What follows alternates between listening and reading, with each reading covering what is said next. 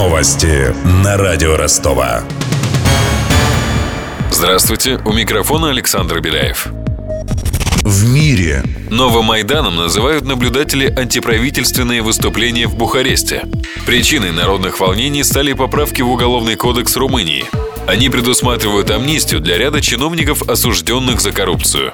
Ночью в центре столицы собралось более 100 тысяч недовольных граждан.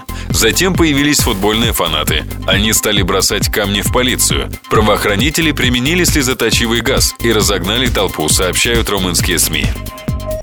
в стране Хакерская группа «Шалтай-Болтай» пыталась глумиться над контрразведкой. Подробности детективной истории сообщает сегодня РБК со ссылкой на питерскую фонтанку. Более года назад хакеры похитили документы тогдашнего главы стройдепартамента Романа Филимонова. После этого они написали открытое письмо. В нем преступники указывали на уязвимость секретных сведений, а заодно предлагали контрразведчикам выкупить похищенное. Глава хакеров Владимир Аникеев был задержан по личному указу военного министра Шойгу и арестован судом до 8 марта, напоминает издание. в Ростове. Ужесточить региональный закон об административных правонарушениях. С такой инициативой выступила группа общественников из Миллерского района. Предлагается жестче наказывать владельцев домашних животных, если их подопечные загрязняют общественные места. Есть идея не только штрафовать провинившихся, но и публиковать сведения о них, поделился планами автор инициативы Василий Кугут.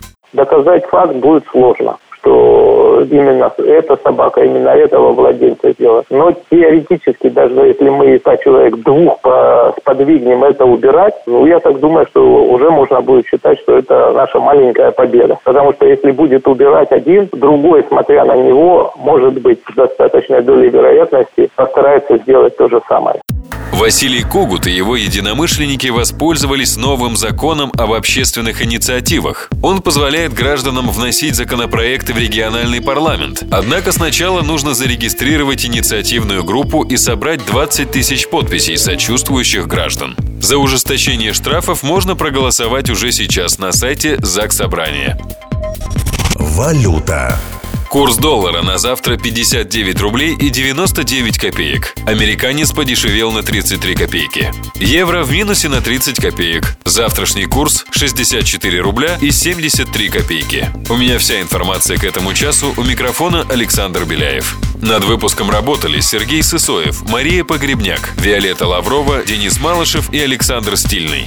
До встречи через час. Новости на радио Ростова.